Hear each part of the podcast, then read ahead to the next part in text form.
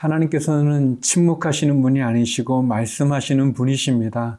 다만 우리의 귀가 둔하고 우리의 눈이 보지 못하고 또 우리의 마음이 닫혀서 그것을 듣지 못하고 깨닫지 못하는 거죠. 하나님은 여러 모습으로 또 여러 모양으로 그리고 여러 방법을 통해서 우리에게 말씀해 주십니다. 오늘도 우리에게 말씀하시는 하나님의 음성을 하나님의 뜻과 계획을 만날 수 있는 하루가 되기를 바랍니다. 하나님에게 집중하십시오. 경청하십시오. 마음을 여십시오. 그러면 하나님께서 말씀하시고 보여주시고 인도하여 주십니다.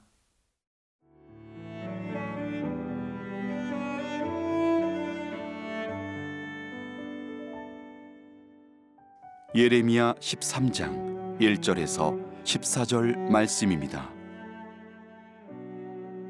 여호와께서 이와 같이 내게 이르시되 너는 가서 배띠를 사서 내 허리에 띠고 물에 적시지 말라 하시기로. 내가 여호와의 말씀대로 띠를 사서 내 허리에 띠니라. 여호와의 말씀이 다시 내게 임하여 이르시되 너는 사서 내 허리에 띈 띠를 가지고 일어나 유브라데로 가서 거기서 그것을 바위 틈에 감추라 하시기로.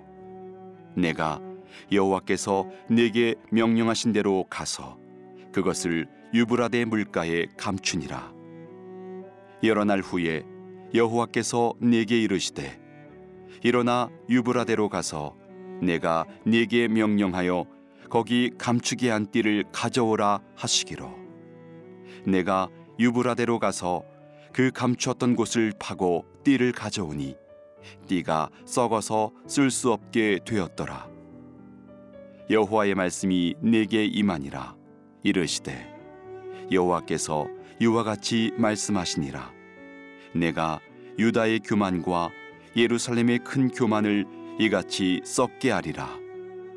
이 악한 백성이 내 말 듣기를 거절하고 그 마음에 완악한 대로 행하며 다른 신들을 따라 그를 섬기며 그에게 절하니 그들이 이 띠가 쓸 수 없음 같이 되리라.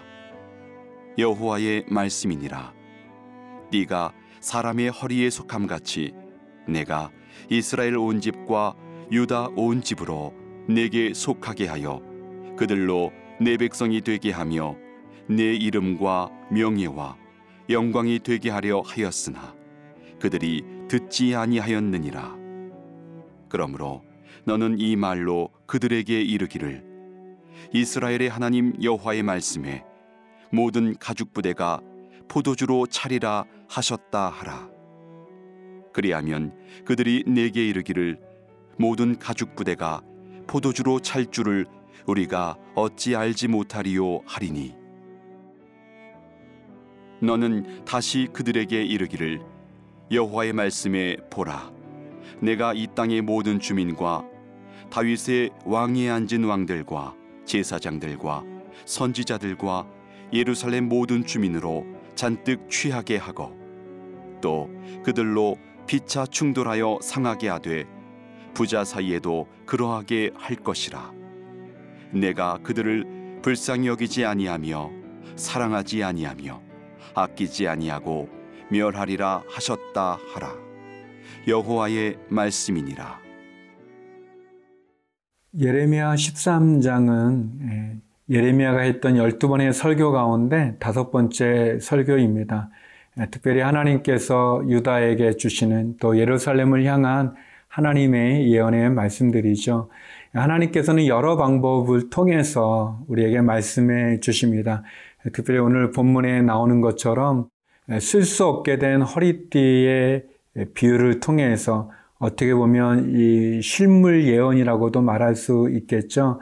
어떤 그런 어, 행위를 통해서 또 어떤 그런 상징적인 모습을 통해서 하나님께서는 예레미야 선제를 통해서 그의 백성들에게 말씀을 전하십니다. 7절 말씀인데요. 내가 유브라데로 가서 그 감추었던 곳을 파고 띠를 가져오니 띠가 썩어서 쓸 수 없게 되었더라. 예. 하나님께서는 그 예레미야 선지자에게 이 배띠를 허리를 두르는 배띠를 가져와서 물에 적시지 말라고 말합니다. 그리고 또 그것을 어, 이 유브라데 강이 있는 그 바위 틈에 물가 근처 바위 틈에 그것을 감추라고 말씀하시죠. 참 힘든 것은 우리 예레미야 선지자는 여러분 아시는지 모르겠지만 나중에 보면 하나님 말씀으로 인해서 결혼을 하지 않아요. 또 자녀를 갖지 않고 또 40여 년 동안 하나님의 말씀을 대언하고 또 마지막에는 굉장히 어렵게 또 이집트에 끌려가서 죽게 되는 또 이렇게 마른 우물에 빠져 또 어려움도 겪고 죽음의 위기도 겪고 많은 사람들로부터 또 배척도 당했던 그런 선지자입니다. 하나님께서는 배띠를 사서 물에 적시지 말라고 얘기하시고 어, 그것을 유브라데에 가서 그것을 바위 밑에 이렇게 두라고 얘기했죠. 오늘 7절 우리가 읽은 말씀처럼 시간이 지난 다음 여러 날 후에 가서 보니까 그 띠가 썩어서 쓸 수 없게 됐다라고 말합니다. 이것은 상징적인 예언이죠. 하나님께서 기히 여기는 이스라엘 백성들이 결국 하나님을 떠나서 하나님의 말씀대로 살지 않게 되어질 때 쓸모없게 된 띠처럼 그렇게 이스라엘 백성들 쓸모없게 된다는 그런 말씀입니다.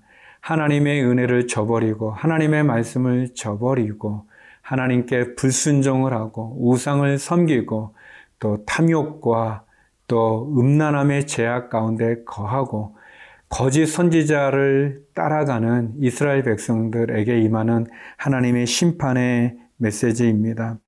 교만함과 불순종으로 하나님을 떠난 이스라엘 백성들 자랑하지만 그러나 그 자랑은 결국 쓸모없게 될 수밖에 없는 그런 쓸모없는 배띠의 이 예언을 통해서 하나님 엄중하게 이스라엘 백성들에게 경고하고 계십니다.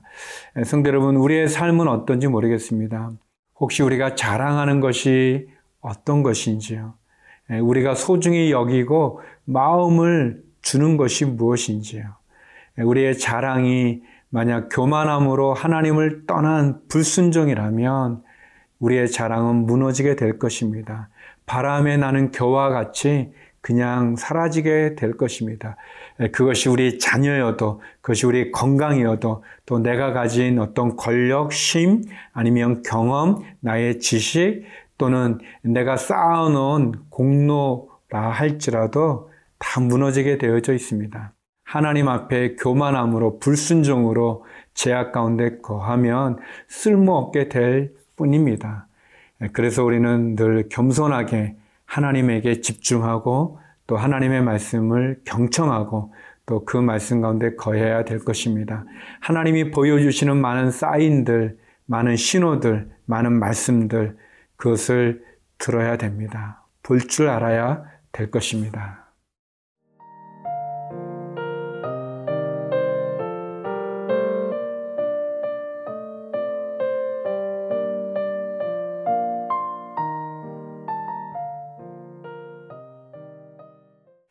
하나님께서는 쓸모없는 이 허리띠의 예언을 예, 이어서 어, 이번에는 포도주를 채우는 가죽 부대에 대한 예, 그러한 예언의 말씀을 해주고 계십니다. 하나님은 여러 방법 또 여러 모양으로 우리에게 말씀해 주십니다. 그래서 우리가 늘 영적 분별력과 통찰력을 가지고 늘 하나님의 말씀을 사모하는 심령으로 기대하려면 또 기도하면 하나님 가르쳐 주십니다. 그것이 어떤 뉴스의 한 부분일 수도 있고 기사일 수도 있고요. 또 어떤 음악일 수도 있고 또 어떨 때는 그것이 우리 어린 아이들의 입을 통해서도 전해지기도 합니다. 목사님의 설교를 통해서 또 큐티를 통해서도 들을 수 있고요. 우리는 늘 우리에게 말씀하시는 하나님에게 주목할 필요가 있습니다.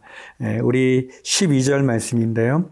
예, 그러므로 너는 이 말로 그들에게 이르기를 이스라엘의 하나님 여호와의 말씀에 모든 가죽 부대가 포도주로 차리라 하셨다 하라. 그리하면 그들이 내게 이르기를 모든 가죽 부대가 포도주로 찰 줄을 우리가 어찌 알지 못하리요 하리니.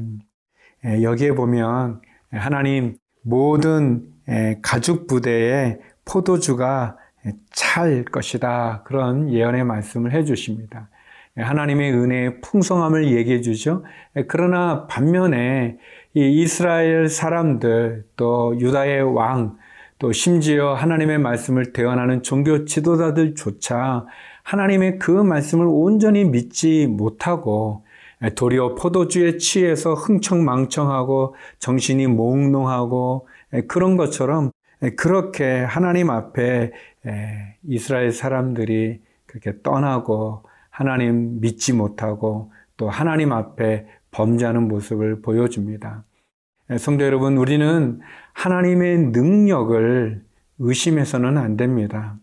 또 내가 가지고 있는 경험이라든지 또는 지식이라든지 내가 가지고 있는 그런 생각으로 능력의 하나님을 제한해서도 안 됩니다. 하나님, 우리가 알 수 없는 방법으로 인도하시죠.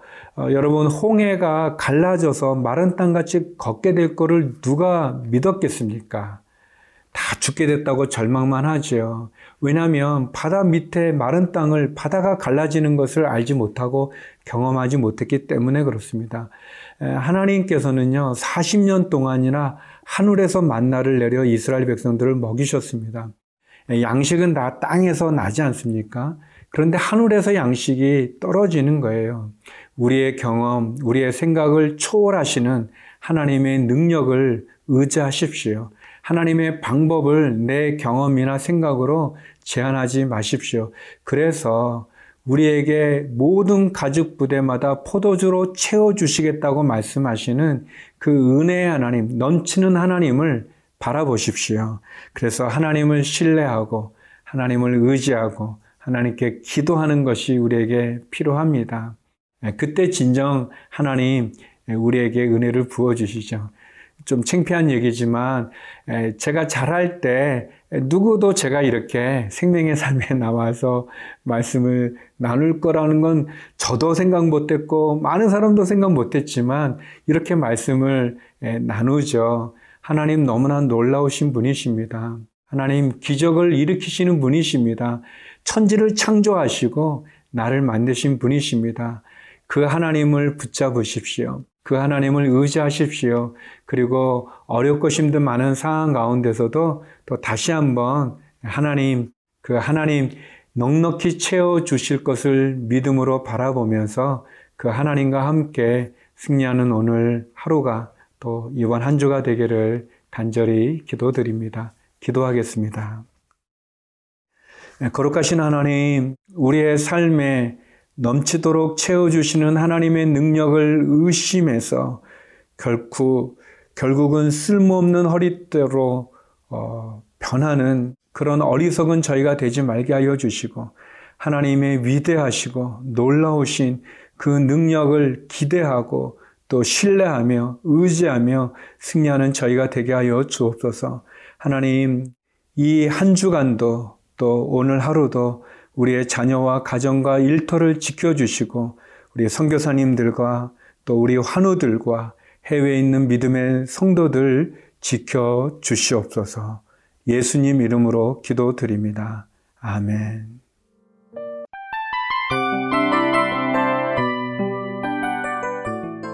이 프로그램은 청취자 여러분의 소중한 후원으로 제작됩니다.